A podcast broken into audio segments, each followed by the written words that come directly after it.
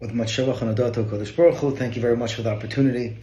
Um, in my extremely humble opinion, I feel like as we enter into this 14th day of Sphira, I think uh, this this day really casts a very important and significant shadow over all of Klal Yisrael and our ability to bring the Geula many steps closer than we may think.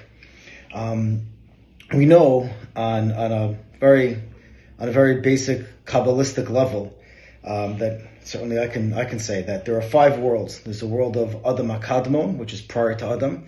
There's the world of Atzilus, Beria, Yitzira, and Asiya, of emanation, of creation, of formation, and of action. And each of those five worlds, there are ten spheros. We know the ten spheros to be Keser, Chachma, and Bina.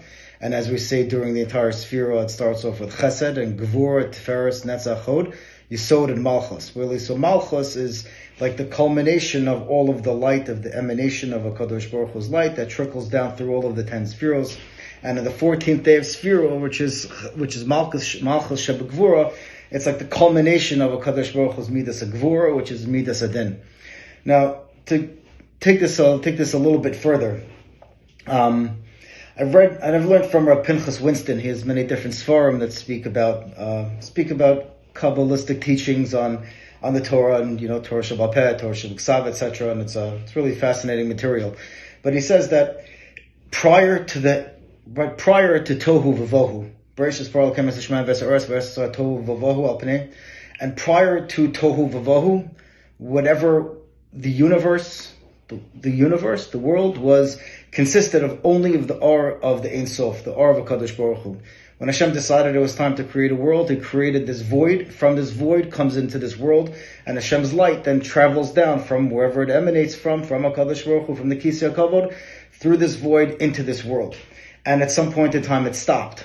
It stopped when we see that see that uh, I think it was the Zohar that writes in um, Rashi comments on Parshas Miketz when Yaakov Avinu was sending out the brothers back down to Mitzrayim to go, sending Binyamin with the brothers to back to Mitzrayim to go bring Shimon back and to go get, bring whatever provisions they needed. And the pasuk over there says Ve'el Ve'el Shak. Um, sorry, the pasuk says Ve'el Shakai V'Tein Rachamim. Yaakov Avinu in the Torah uses the uses the uses the name of Hashem as Shakai, and Rashi says that that really means that it was dai, it was enough. The Zohar says that it was enough of the or of the Ein Sof traveling through this world. So what's dai? The gematria of dai is 14, which really means what? That the first 36 level, again, five worlds, 10 spheros in each is total of 50. So the first 36 worlds is encompassed and full of the or of the Ein Sof. And the bottom 14 worlds is all susceptible to Tuma and to Klipa, which is our job as Klal Yisrael to pick up and uh, you know to pick up and to be metaharit in order to bring our geula eventually. Um, which is why, let's say, for example, on Hanukkah, there are 36 candles on the menorah over the course of the eight days. There are 36 uh, Mesechtas and Talmud Bavli. There are 36 hours that, there are 36 hours during the Sheshis Mebrishis of Adam Rishon from Friday morning until Shabbos evening that the, that the sun stayed up for, you know, for Adam. There are 36 times in the in the Torah where the word or or the or is a, is a shorish of a certain word appears in the Torah. So we know that the first 36 levels are full of the or of the Ein Sof and the bottom 14 levels are full of klipas. I'd like to take this one step further. We know that from Adam Arishon to Noach was 10 generations, and right then and there Hashem could have destroyed the world, but for Noach, he let us continue. From Noach to Avram Avinu was 10 generations, Avram to Yitzchak, to Yaakov, to the Shvatim, to Klal Yisrael. Klal Yisrael is the 14th generation. And we know that Yaakov Avinu, his face is on the Kisei HaKavod, and Yaakov Avinu is an Eitzotz of the, of, of the Neshama of Adam Arishon, because Yaakov Avinu was the first person since Adam Arishon that was born into complete purity. The short version of it. So Klal Yisrael is actually the 14th generation from the time of Noah. Why? Because we represent the ability to bring up and grab all of the klipos and be matahar them and ultimately lead us out to our geula.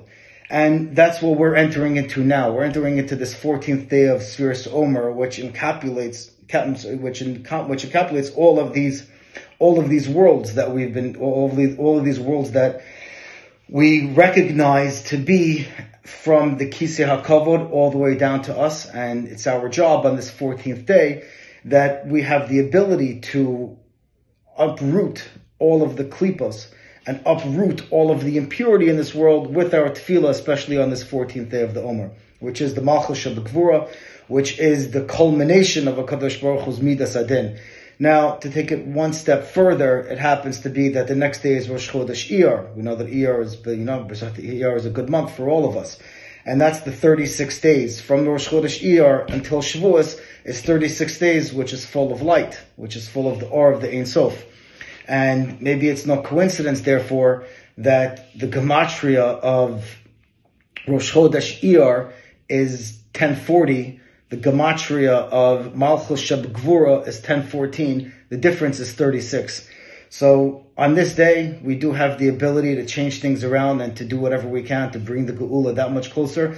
And Bezrat Hashem, the next 30 days should be full of light of the awe of the Ein Sof, and it should full, of, and it should just, we should just be completely enveloped by it all, and uh, Bezrat Hashem bring our Geula, B'mira.